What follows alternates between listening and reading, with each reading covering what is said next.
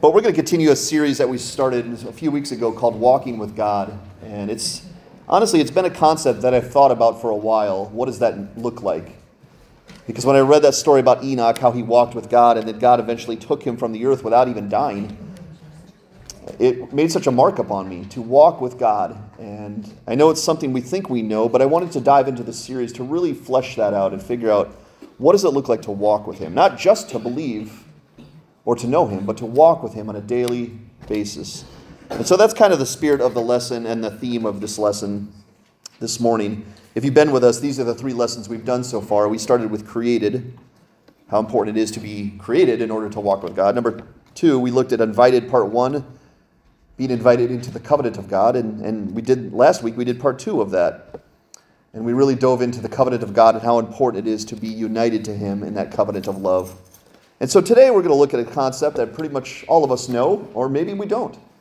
And it's this idea of being saved, walking with God saved. Now, this honestly could be a two parter as well. I'm going to let the Spirit dictate that. We'll see if that happens next week. But we're going to look at a passage from Romans chapter 6. If you have your Bibles, you can jump over there. And we're going to look at the first seven verses of Romans chapter 6. We also have Bibles available on the back bookshelf for your benefit. If you want to take one of those Bibles, you can use them, you can keep them. Uh, they're for your benefit. So, Romans chapter 6 is where we're going to be, verses 1 to 7. Before we get there, though, do you ever have to do anything that's sort of against your nature? Something that you don't really like to do? Something that just isn't a part of really what you are and how you think?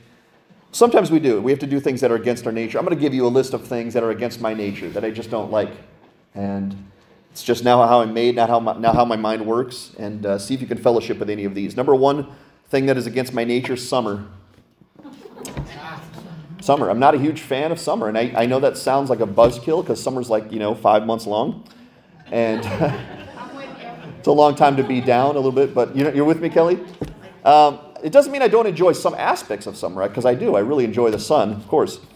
But I don't like heat or humidity. Who's with me? Who's not a huge fan of heat? I think that's probably why you're up here, right? Um, mosquitoes, not a fan of mosquitoes. I don't like wearing shorts. I just don't. I feel like I look like a 16 year old when I got my shorts and sneakers on. I don't really like the look. And I've noticed that the summers are quite hot here in the North Country, and the winters are not that cold. So we need to reverse that, North Country, right? We need the summers to be a little bit more mild and the winters to really, to really get us. So uh, if things don't get, get with the program, I'm going to keep moving further north. I'm just going to go north until I find the winter that I want. And if I have to start a church in the North Pole, so be it. Siberia.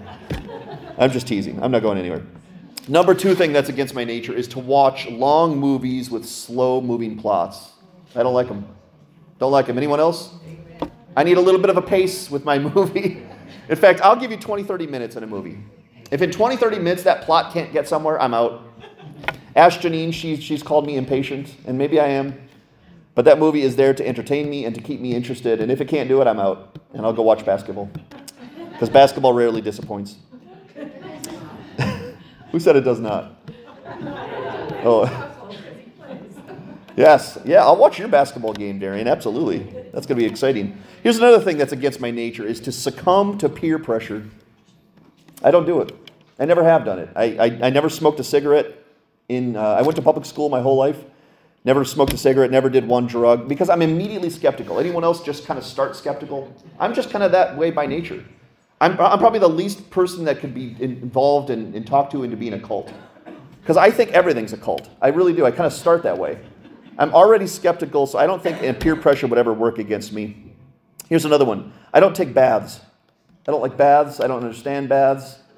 Um, I don't want to sit in my own dirt as the water continues to cool down. I just don't think that's a pleasant experience.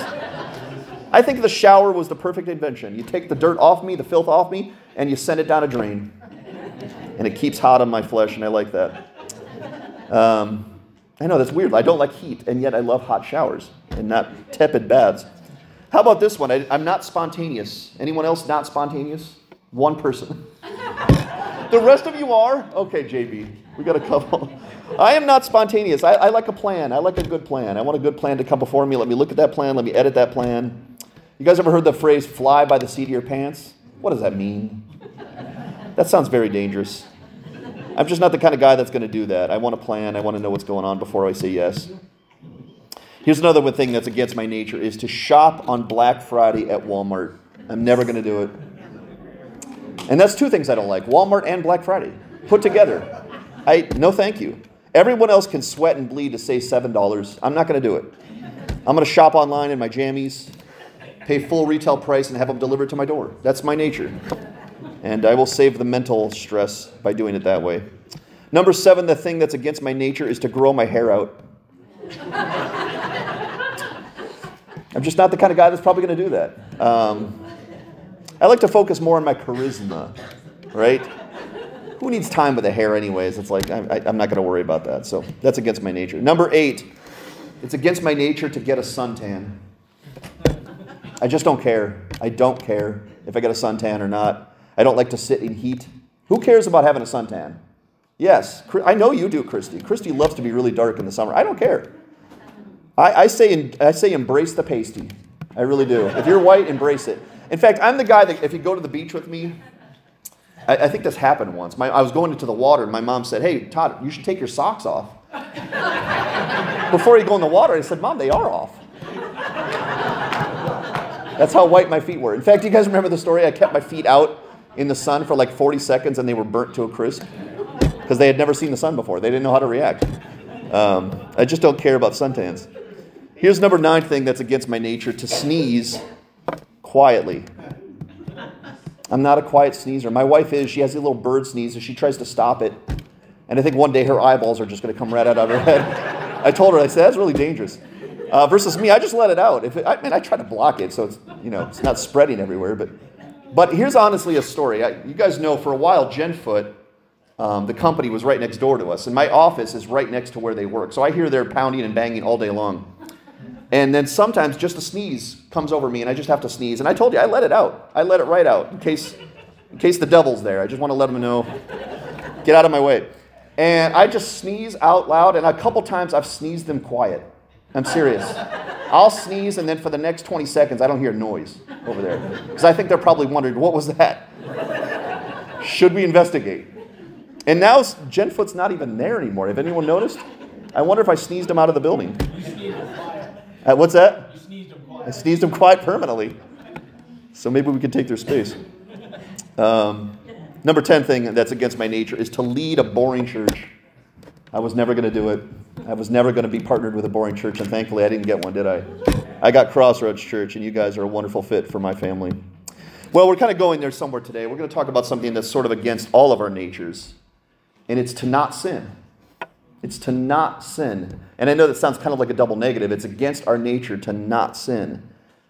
Because what is in our nature, according to how we were born, is to sin. So if you have your Bibles, join me in Romans chapter 6. We're going to talk about being saved today. Romans chapter 6, we're going to read the first seven verses and dive into this text today. Hear the word of God.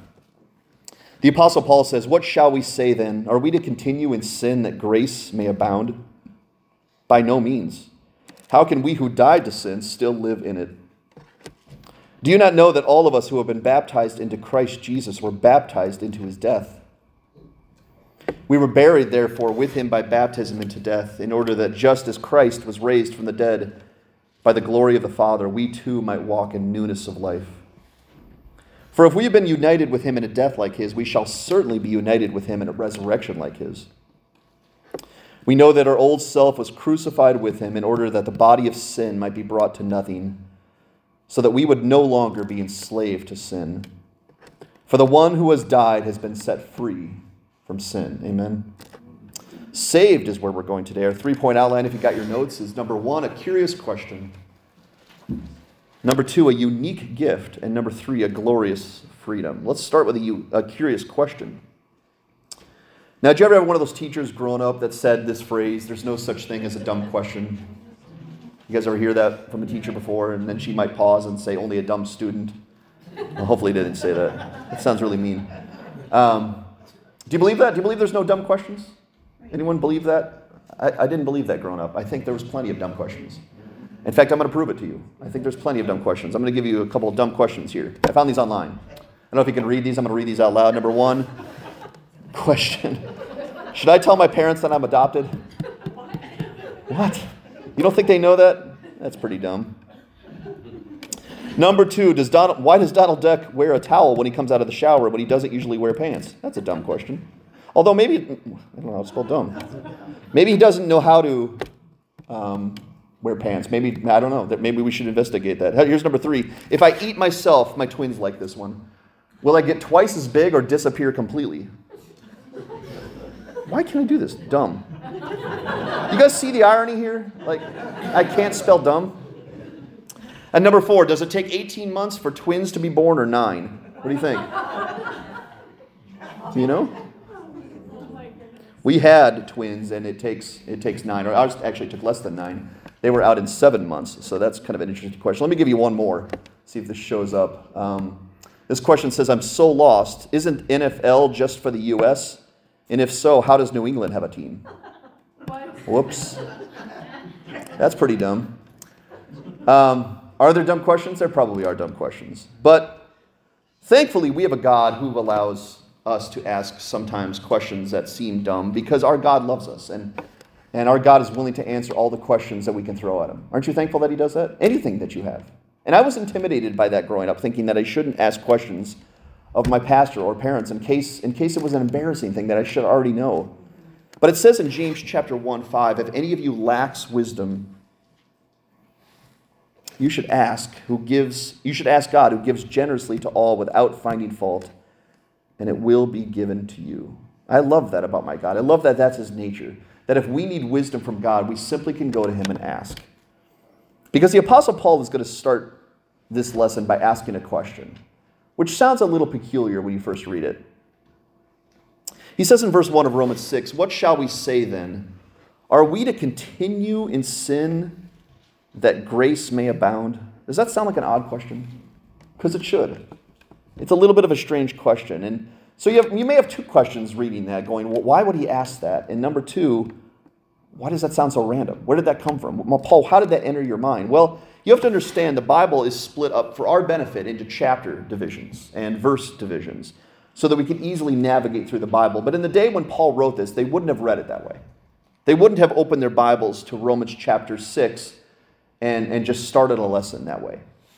They would have read the entire letter together and would have known what Paul was speaking about by the time he got to Romans 6, verse 1. And so, in an effort to help us understand why Paul is even asking that question, let's go back to Romans chapter 5, because this is kind of a curious question we're asking today. You guys seen this thinking man statue? And maybe you're sitting there thinking about that question that Paul just posed. Why would he ask that? Should we continue in sin that grace may abound? Well, here's how Romans chapter 5 ends. And this helps us understand why Paul is even asking that question. Because he says in Romans 5, verse 20, Now the law, God's law, notice it, came to increase the trespass. Now that's another peculiar statement, isn't it? God's law was sent to this earth to increase the trespass. The word trespass means sin. Isn't that peculiar? That God would send his law to increase the trespass. Now, we need to be careful. What God is not doing is He's not complicit in evil, okay? God is not trying to increase evil. What He's seeking to help us understand is how sinful we really are.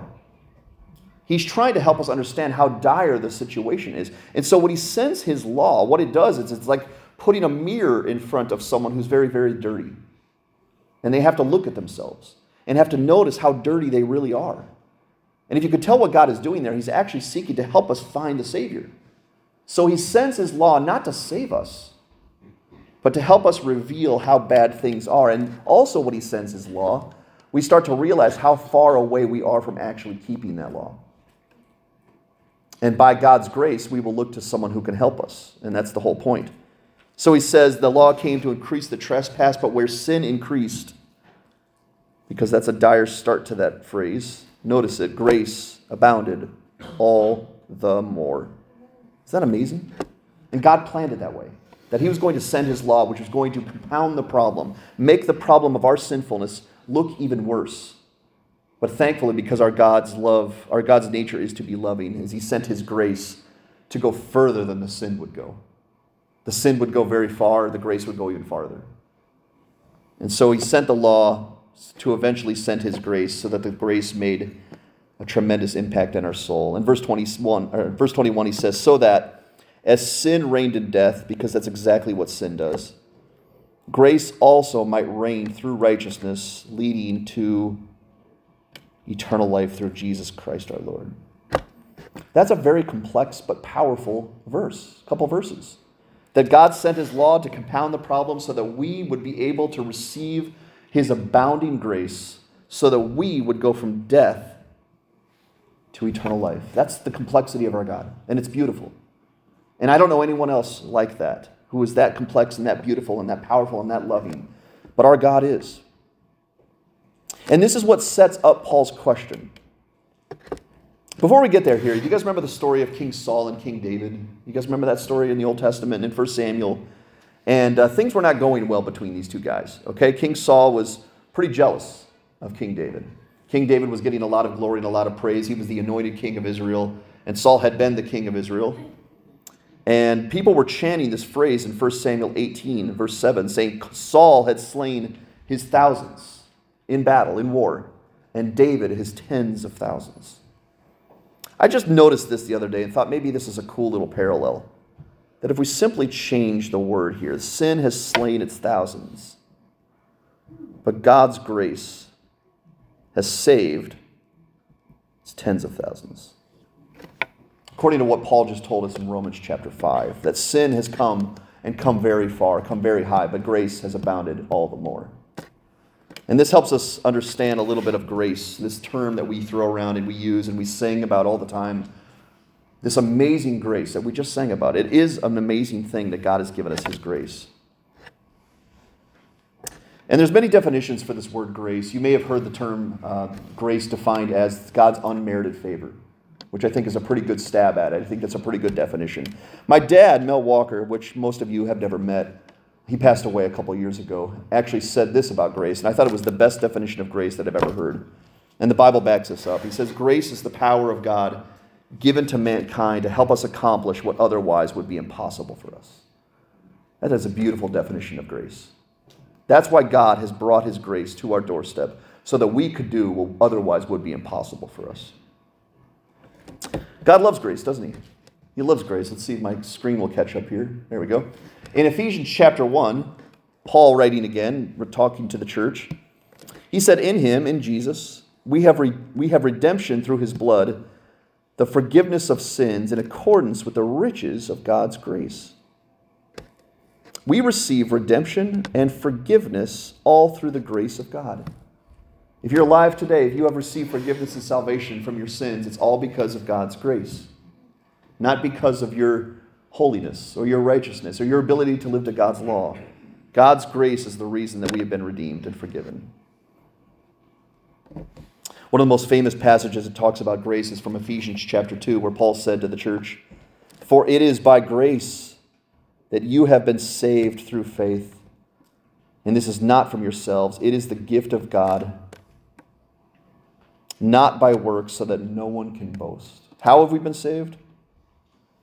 By God's grace.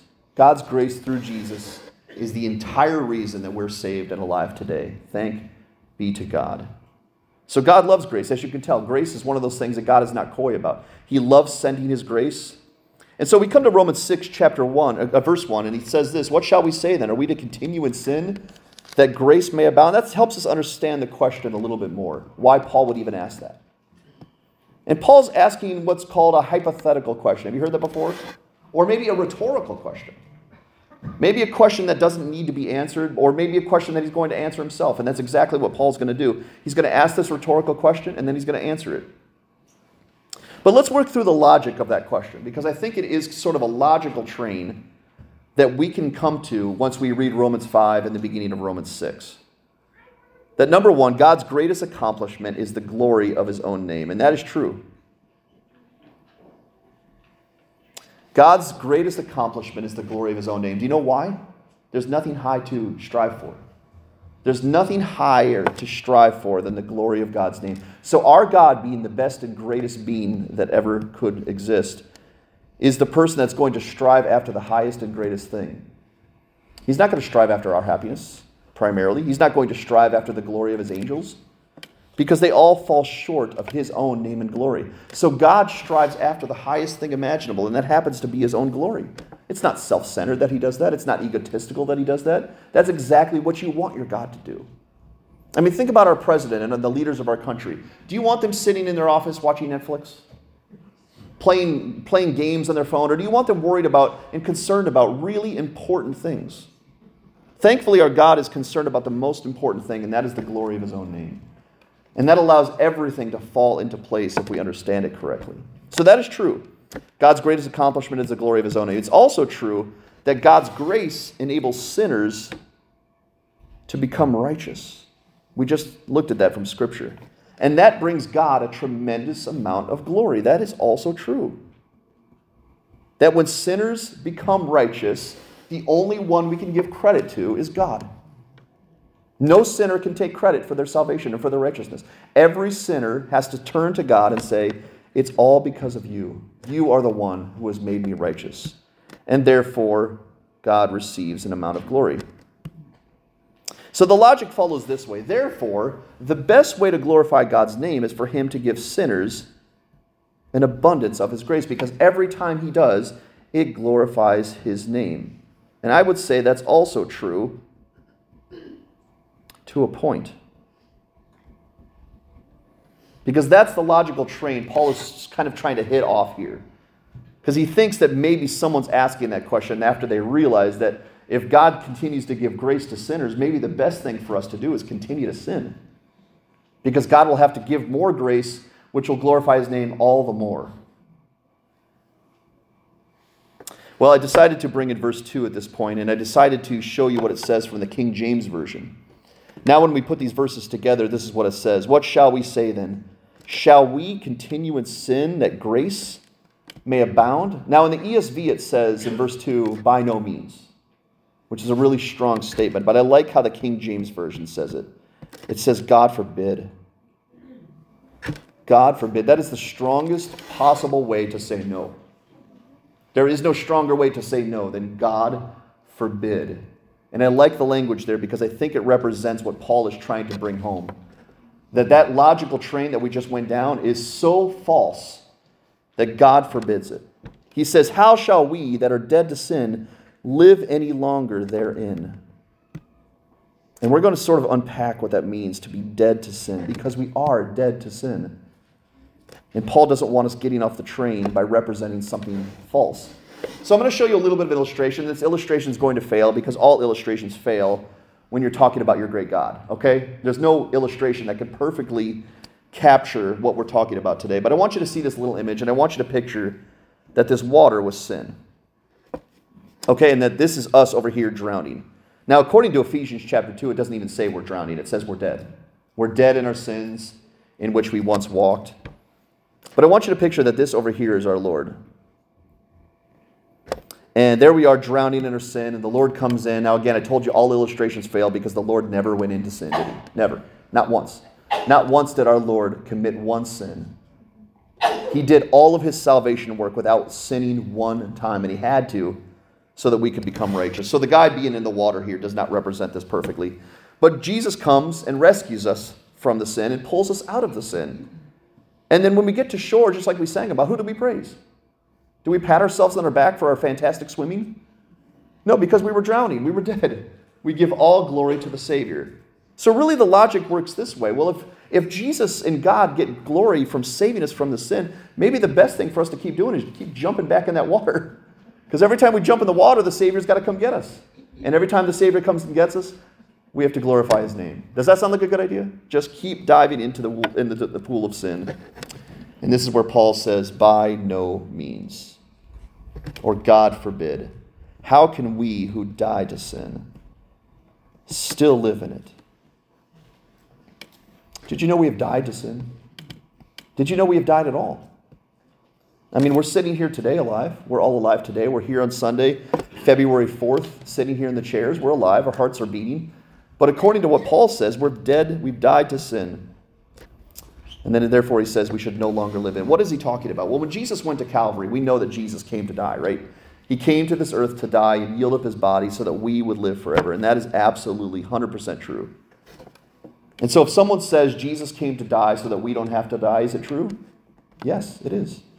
Jesus came to die so that we don't have to face punishment and the wrath of God for the sins that we've committed against God. That is absolutely true. But you know what else is true?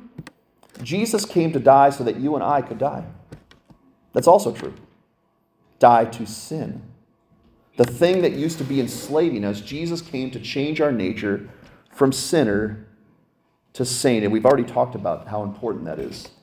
That Jesus came not only to teach us and to guide us, but to completely change our nature from sinner to saint so that we would be dead to sin.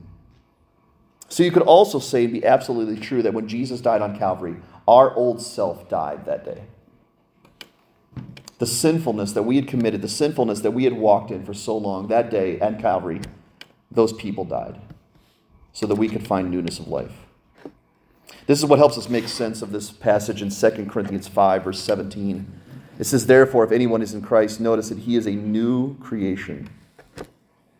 The old things have passed away. Behold, all things have become new. You guys have heard this term before, right? Born again.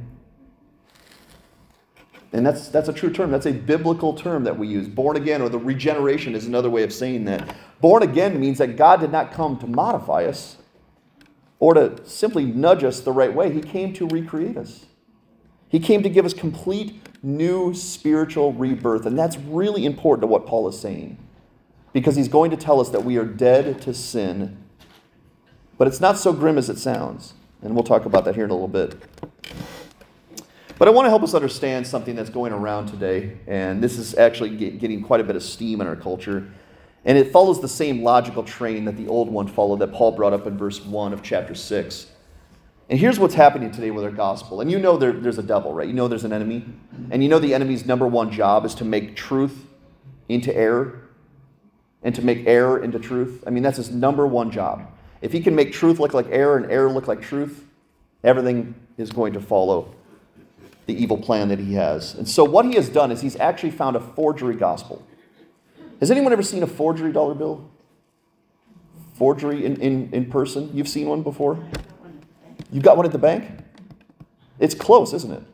It's hard to tell. In fact, we worked at a, at a retail company at, a, at Best Buy. I worked at Best Buy for a while, and they used to give you these little markers so that you could get a bill that was $50 or whatever. You had to mark it before you put it in the little change thing to make sure that you knew that it was a real dollar bill because it looked so real. It was hard to tell with a naked eye. I couldn't tell between a fake 50 and a real 50. What we have in our culture today is a gospel that is so close to the truth that it's hard to tell that it's wrong. But here's basically how it goes, and I don't think I've ever heard anyone say these words perfectly verbatim, because I don't think they would. It sounds wrong when you say it. But this is basically what I've seen in our culture is that unbelievers go to hell for their sin which is true. Unbelievers who reject Jesus Christ will have to pay for their sins on Judgment Day. That is absolutely true. But here's where things get a little bit awry. But Christians sin with impunity and go to heaven. Is that true? Do we just get forgiven?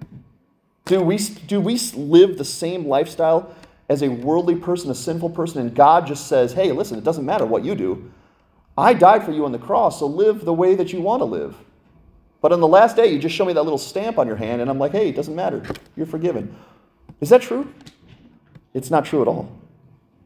And yet, sometimes, if we're not careful with the Word of God, this is what we do with it. We look at it and go, man, God has saved me. God has offered me forgiveness. Man, that is fantastic because I'm living very ungodly. And you know who did this most of all? Me. I did this in my early 20s. That was my gospel in the early 20s. I realized that I was committing all kinds of sin, and I didn't seek to stop the sin. I just kept asking forgiveness for the sin, which allowed me to even increase in sin because I knew that no matter what happened, no matter what I did in my life, I could always go to God and He would give me a blank slate. It actually increased my sinfulness. And where we're going today is we're going to help solve this concept. My screen will catch up here. Because here's the question should we continue in sin now that we're Christians? I mean, isn't it most God glorifying if, If the more we sin, the more God's grace comes to us, the more God's salvation is glorified. And that's when Paul says, God forbid. God forbid we fall into that category. God forbid we fall into that fallacy. To help us understand this before we get to point two, this is a passage that we quote all the time, and we should because it's a beautiful gospel verse. It's the last verse in chapter 6 that we're studying today, that we read during scripture reading. It says, For the wages of sin is death. And that's a really grim thing to hear. That if on the last day we go to get our payday, from God, guess what He's going to give us? Death. That's what we've deserved, all of us. All of us deserve to go to God on the last day, for Him to go, the wages of sin is death, here's your payday, and we are condemned. But, thankfully, that's not how the verse ends, is it? There's a comma. But the gift of God is eternal life in Christ Jesus our Lord. Now, if you're not careful with this verse, here's what the devil can help us do, okay? He can help us change this equation. He can help us change this equation by simply removing a couple words. The wages of sin is death, but the gift of God is eternal life. By saying, by changing this equation here, we simply come out to a different conclusion. The wages of sin is death, but the gift of God is eternal life. Now it could say the wages of sin is eternal life in Christ Jesus our Lord. Do you see how dangerous that is to simply change the wording there? Is that what Jesus is doing? Just changing the destination? He's changing this equation to say the wages of sin is no longer death? No, I don't think so. I don't think that's at all what he's saying. In fact, let me draw a little bit of an illustration because I'm a really bad drawer. This is about the best that I can do, okay? But I want to help us understand exactly what the biblical concept of salvation looks like, okay? We all start going the wrong way, myself included, okay? This is us right here. All of us start going the wrong way, and this wrong way, unfortunately, is sin. All of us, and if you don't if you need proof of that, just have a child, okay? I've had eight children, and uh, I can tell you eight for eight. All of them are very good at sinning. And all of them start going the wrong way. All of us start going the wrong way. And that sounds really bad because the wages of sin is death. Now, could Jesus just come down and say, hey, listen, I know all things are very bad for you. I know you're headed the wrong way. I'm just going to change that equation. Now, your sin will not lead you to death. It will lead you right to heaven. Because I'm going to offer forgiveness. No matter what you do, you can sin with impunity, and no matter what happens, you're going to heaven. Is that what our God does? No, that's not what He does, because there's a word called repent. Have you heard that word before? And the word repent actually means turn around. Turn around. Make a 180 degree turn and when you do, you will see Jesus. Jesus is on a completely different path. Jesus uh, is on a path of righteousness. And he came not to change this equation. The wages of sin will always be death. But notice this the gift of God is eternal life. There's one very important word in, or you could say the word through, Christ Jesus our Lord. Do you notice that? that the wages of sin is death, but the free gift of God is eternal life in Christ Jesus our Lord. Through Christ Jesus our Lord, on a totally different path. Jesus came to turn us around. He came to forgive us, which he did, absolutely. We will talk about that. We will celebrate that today with communion. But he also came to change our pathway from sin, which leads to hell, to now righteousness, which leads to sanctification.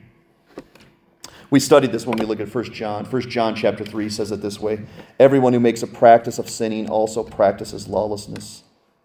Sin is lawlessness. You know that he, he appeared on earth in order to take away sins, and in him there is no sin. Did you notice that? Jesus came not to wink at your sin, not to sweep it under the rug. He came to take away your sins. And in him there is no sin. No one who abides in him keeps on sinning, and no one who keeps on sinning has either seen him or known him. Whoa. Wow, John. Really? John? No one who abides in him keeps on sinning? No, not the way they did. They can't. Because Jesus Christ came to turn us around to a completely different pathway. In fact, when the angel came to Joseph, the, the earthly father of Jesus, the angel came and said this exact phrase in Matthew 121. It says, referring to Mary, She, your wife, will bear a son, and you shall call his name Jesus, for he will save his people, notice it, from the penalty of their sins? From the destination of their sins? No, from their sins. Now, when you change someone's destination or change someone's pathway, you also change their destination. You ever had to turn around on the road, literally? I went, I told you I one, one day I went the wrong way for a half hour. Only I could do that, I think. I went south when I should have been going north for a half hour. I didn't notice it. And as soon as I realized I was going wrong, you know what I did? I sped up. no, I didn't. That's stupid. I found the next exit and I turned around because that path that I was on was not going to lead me home. I had to get off that path and get on an entirely new path, one going north. Now, maybe you're sitting here a little bit nervous. And that would be that would be okay because I was too when I first read this. Because you're looking at this going, well, boy, this is this is not something I really want to hear because guess what I am? Boy, that's really big writing. I'm not gonna I'm not gonna rate because that's really hard to see. But I'm gonna say this: we are sinners, aren't we? All of us. Are you a sinner? I'm a sinner. I am a sinner. And if you made me tell you all the sins that I've committed, I could not even get to one quarter of them. Because I've committed more sin than I even know. And that was my nature. And I gave you a whole list of things that were against my nature. What's against my nature is to live righteously. It is. But you know what our God came to do? Change our nature. And what I see in Christian circles a lot, and I, am really sad about this, is I see a lot of defeatism. And I think it's all over the church, sadly. And I think the devil is the one leading the charge. The defeatism is defined by an attitude characterized by the expectation of defeat and failure that you and I are always going to be sinners. And guess what sinners do? Sin. So no matter what happens in this life, we're always going to be sinners. We'll always sin. That's just going to be our resume for the rest of time. And that's defeatism, because that's not what my Bible says. That's not what Romans 6 says. You know what God, Jesus came to offer us?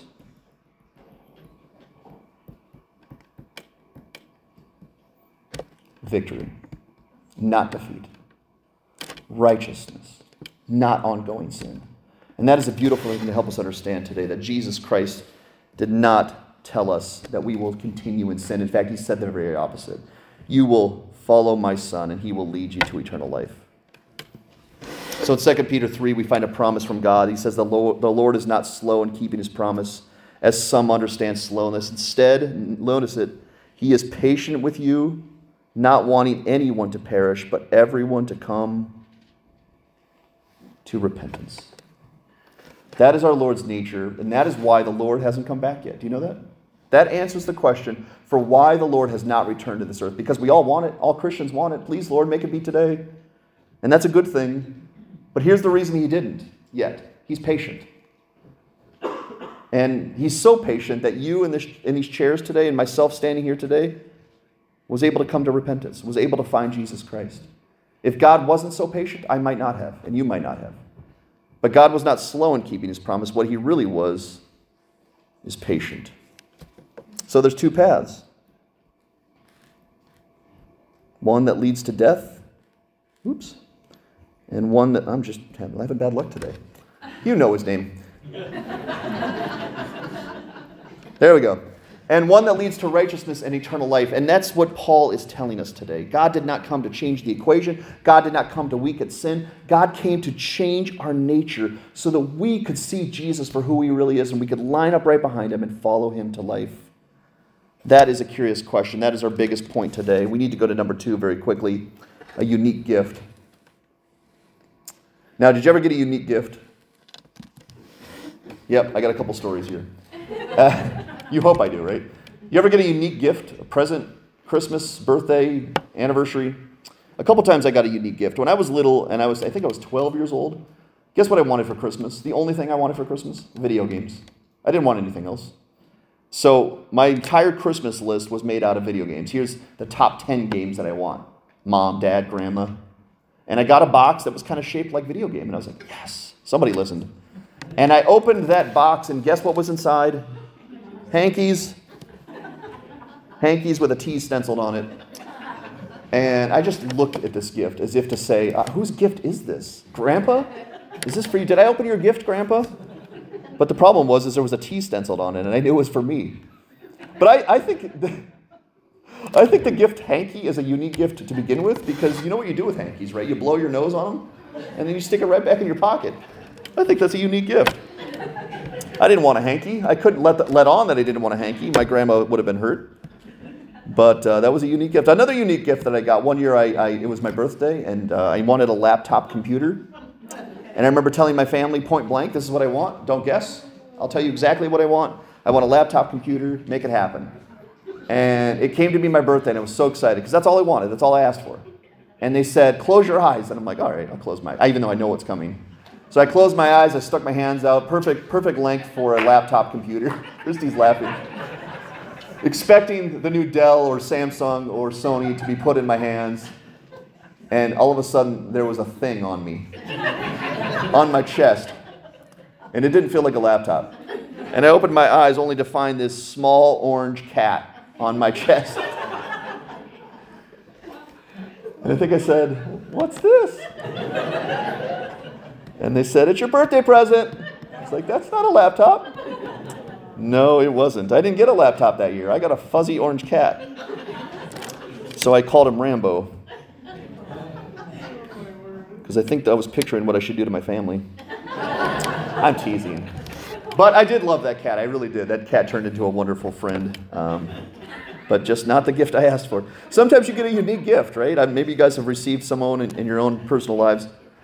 Paul in, in Romans 6 3 is going to tell us about a unique gift. Okay, this is a unique gift. This is not a gift that I would ever expect to ask for or want. But Paul seems to think it's very important. He says, Do you not know that all of us who have been baptized into Christ Jesus were baptized into his death? What, Paul? That, that's not the Christianity that I heard growing up. Uh, that's not what I, what I thought I was getting into. I, I didn't think I was getting into death. I thought I was getting into life. And Paul says, Right. But you knew that when Christ came, you were baptized into death. Now, this word baptized that he's using, he's, he's not referring to the outward baptism of the water that we dunk people in the tank and it's a celebration of their salvation. That's not the baptism Paul is referring to. I believe he's referring to the baptism of the Spirit that happens on the inward. Okay? The baptism that you can't see, but that takes place the moment you trust in Jesus Christ.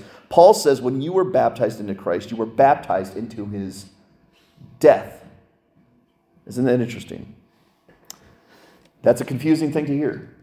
Because what's the most famous verse in the Bible? John 3 16. For God so loved the world that he gave his only begotten Son, that whoever believes in him will not perish, which means die, but have eternal life. Why is Paul telling us the opposite? That when you trust in Jesus Christ, you're baptized into his death. And again, 1 John 2:25 says it. This is what he promised us, eternal life. That's the part that we signed up for, not death. I, I, I wouldn't have signed up for Rambo the cat, honestly, Christy, if you would have asked me. No thanks. But I got Rambo. Um, I didn't sign up for death either, but I got death, didn't we? We all got death. And let's explain that a little bit. Because he says again, Do you not know that all of us who have been baptized into Christ Jesus were baptized into his death? The word baptize in the Greek is this word immerse, submerged. The word baptize means to be immersed or submerged. Paul is telling us that when we were submerged or immersed into Christ Jesus, we were submerged or immersed into his death. How do we make sense of that? Well, when Christ Jesus came, we, we've talked about this already, he came to die. That's the exact reason he came to this earth. Yes, he came to teach, he came to show, he came to do miracles and to validate his ministry. He came to rise again from the dead.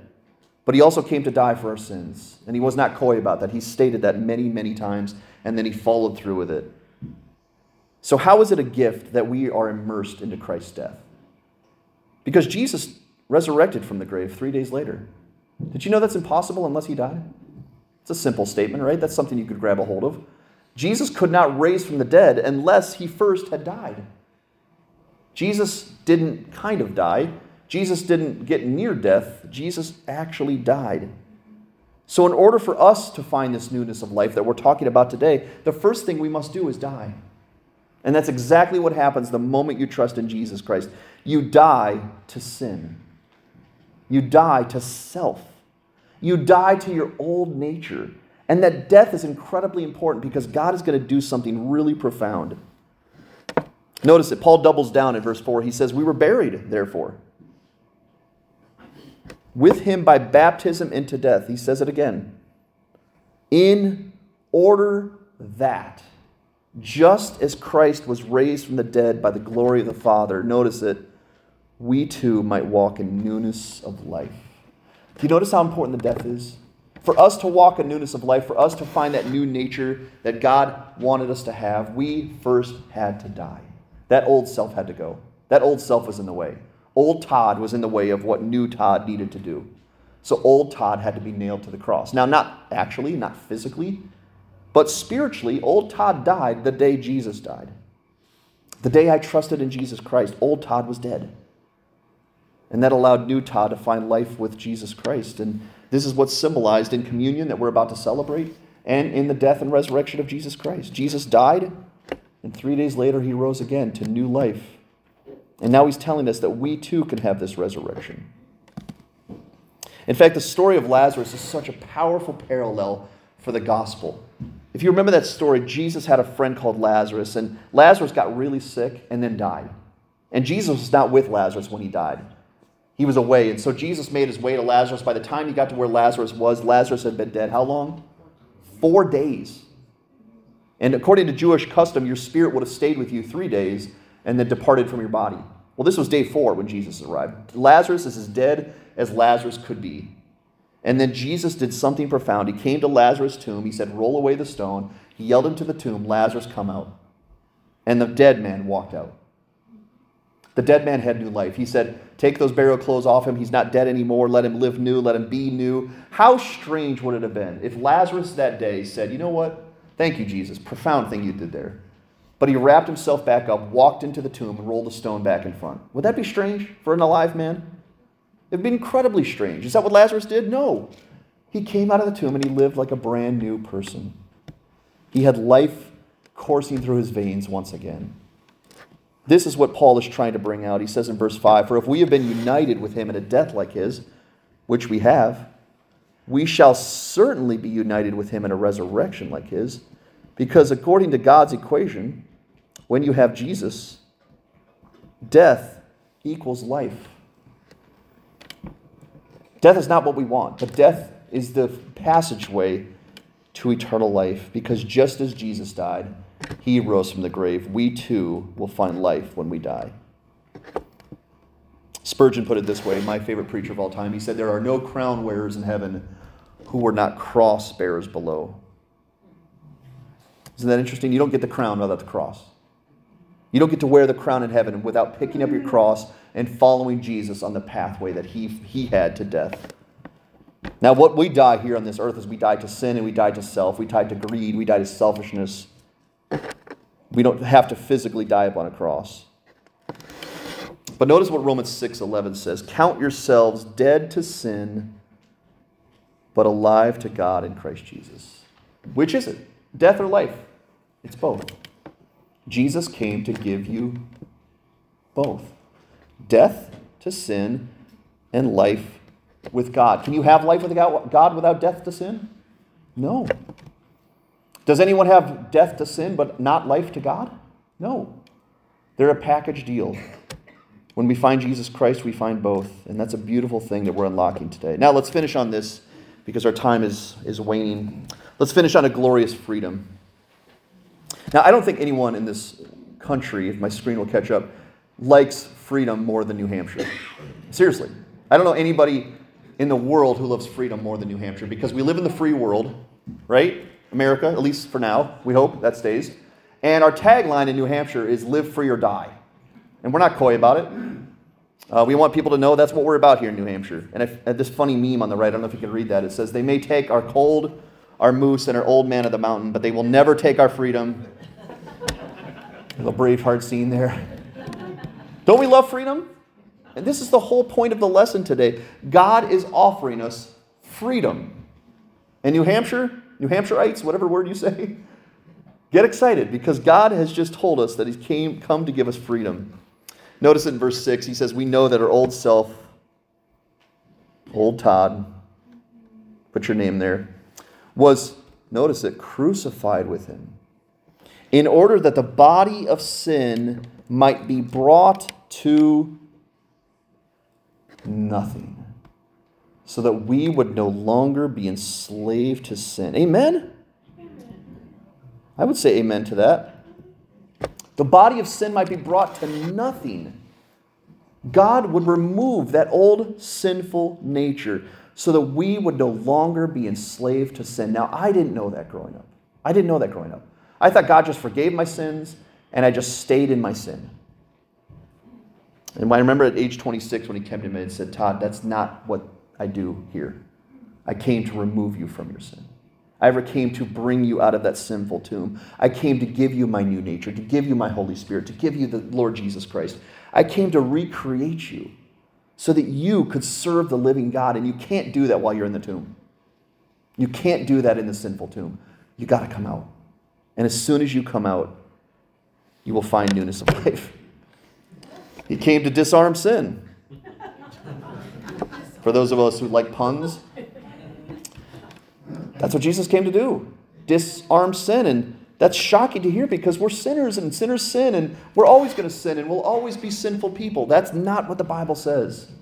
That's not what the Bible says. That's defeatism. And that's exactly where the devil wants to find us and hold us. I still own you. Sin still owns you. Anytime I want, I can cause you to sin. You belong to me. And that's when the Lord Jesus Christ says, No, God forbid. God forbid. I came to save you. I came to restore you. I came to heal you. I came to give you a new nature. I came to give you my Holy Spirit to reside within you so that you could live like the Lord Jesus Christ. And the Lord Jesus Christ didn't commit one sin, did he? In Romans 6:14, the same passage, he says, "For sin will have no dominion over you, since you are not under the law. What are you under? Grace. And what does grace enable you to do? God's powerful work to live like Jesus Christ. And that's mind blowing. That is, that's, that's, I mean, that, that shapes the whole way you think and live in this life if you realize that you are under God's grace and you're not under the law anymore. And here's another cool, cool parallel. And I found an actual picture of Moses. I dug deep into the recesses of Google and I found a picture of Moses. There he is. But here's the parallel of Moses, right? The parallel of Moses is that the children of Israel are enslaved to Egypt, enslaved, being mistreated every day of their lives, and then Moses is sent to deliver them. And he tells Pharaoh to let the people go. Did Pharaoh let them go? Initially? How about after the 11th plague? Did he let them go? Not even after 11. It took the full, full 12.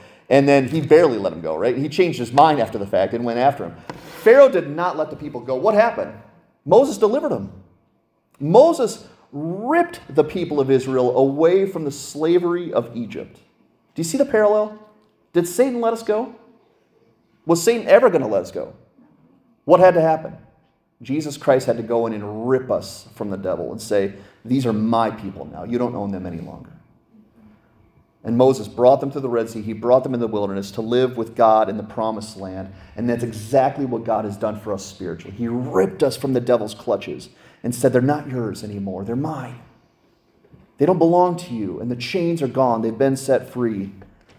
Here's our last verse that we're going to talk about today. Paul says, For the one who has died has been, notice it, set free from sin. Man, isn't that powerful, guys? I think Christians need to hear this. I think the church needs to hear this. We're set free not just from the penalty of sin, but from the sin. Boy, that changed my entire life when I knew that one truth. Because I was living in all kinds of perversion and greed and lusts and selfishness. And I was just pro- hoping that God would forgive all of that on the other side. And that's when He said to me, Todd, I do have forgiveness for you. Tremendous forgiveness but I've come to unlock the chains of your sin so that you can walk free and you could serve the living God again. And that changed everything for me, guys. That's the day that I got up and I stood up to the devil and said, No more. No more. You don't own me any longer. The sin that you've been holding me in, you don't own me any longer, and I'm not going to live my life doing those things anymore. Now, I'm going to need a bunch of grace from God in order to overcome that sin. But God said, I have it for you, Todd. And here it is. Whenever you need it, come get it. And I think that's what Jesus was speaking about in John 8 36 when he said, Who the Son sets free, finish it, is free indeed. Are you free from sin? Are you saved from sin? Because there's nothing like freedom, is there? Nothing. When Jesus Christ came to free us from sin, that should be the day that we remember for the rest of our lives. When we shake off the sin shake off the devil, and start living new for Jesus Christ. That's the day that changed my life. That's why I'm a pastor here today. Because of age 26, 2006, somewhere in the summer, God shook off those chains and said, Todd, you're mine now. Serve me. Love me. Love my people. Obey my word. Obey my commandments. And I could. And I did. And it was shocking that I could. It's shocking that I did because that was not my nature. Guess whose nature it was? Christ's. Now, I'm not saying I'm like Jesus, okay? I'm not saying I've climbed the hill of sanctification yet. I have not. I am ascending that hill just like the rest of us are. But the fact that I can even ascend, the fact that I can even be on that mountain, the fact that I can even be included in the fellowship with Jesus Christ is mind blowing.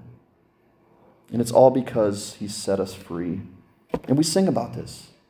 We sing about this exact thing from Romans chapter 6. You called my name, and I ran out of that grave. Have you run out of your grave? Have you embraced the freedom you have in Jesus Christ to live new? What's the point of our lesson today? Let's finish. Number one, if we have been baptized into Christ Jesus, which we have at the moment you believe, the moment you believe in Jesus Christ, you've been baptized into his death and eventually into his life. We are no longer slaves of sin, but servants of the living God. And I want us to know that. And I want us to preach that. And I want us to proclaim that. And I want us to live in that reality that we're not sinners, we're servants. We're not sinners anymore. That was our old nature. Now, we could choose to sin because that's what freedom gives you, right? It gives you the opportunity to live whatever your heart desires for. And sin is still an option. We can go back in that tomb and live like a dead guy, but why would we? We're not sinners anymore. We're saints and we're children and servants of the living God. Number two, and I think this is the point of our lesson today we need to stand up to evil. We need to boldly live for righteousness and love. Because that is the biggest power move over the devil. When we say to him, You don't own me anymore, I belong to the king. And from now on, I'm going to serve the king. I'm not going to serve you, I'm not going to serve the flesh. I'm not going to serve my sin anymore. I'm going to serve my Savior, the one who died for me, because I can. That is being saved. In Isaiah 45, the prophet says this Turn to me and be saved all you, the ends of the earth, for I am God and there is no other. Do you believe that? Have you turned to Jesus and been saved? Have you? I mean, I'm going to ask that of every soul here, including mine. Have you turned to Jesus and been saved from your sins and the penalty that awaits those sins? And if you not, if you haven't, today could be the day of your salvation. Today could be the day that you recognize I'm going the wrong way and my Savior came to release me of that pathway and that's sin forever. And that is the day you lock eyes with Jesus and say, I believe. I believe, and from now on I want to follow you. And that is the day of your salvation. I remember my day profoundly. And I implore any of those who are sitting here today, if you have not been saved, seek him out. Seek him out while you can find him, and you will find him. Glory to God. That's walking with God saved. We're going to transition right away to communion. And this is going to be a little bit of an abridged version today, but I thought it went so powerfully with our lesson today that we celebrate the forgiveness and the broken body and the, and the spilled blood of our Lord Jesus. Because that's what communion's all about. The word communion means sharing or exchanging of intimate thoughts and feelings, especially when the exchange is on a mental and spiritual level. We get to commune with each other as believers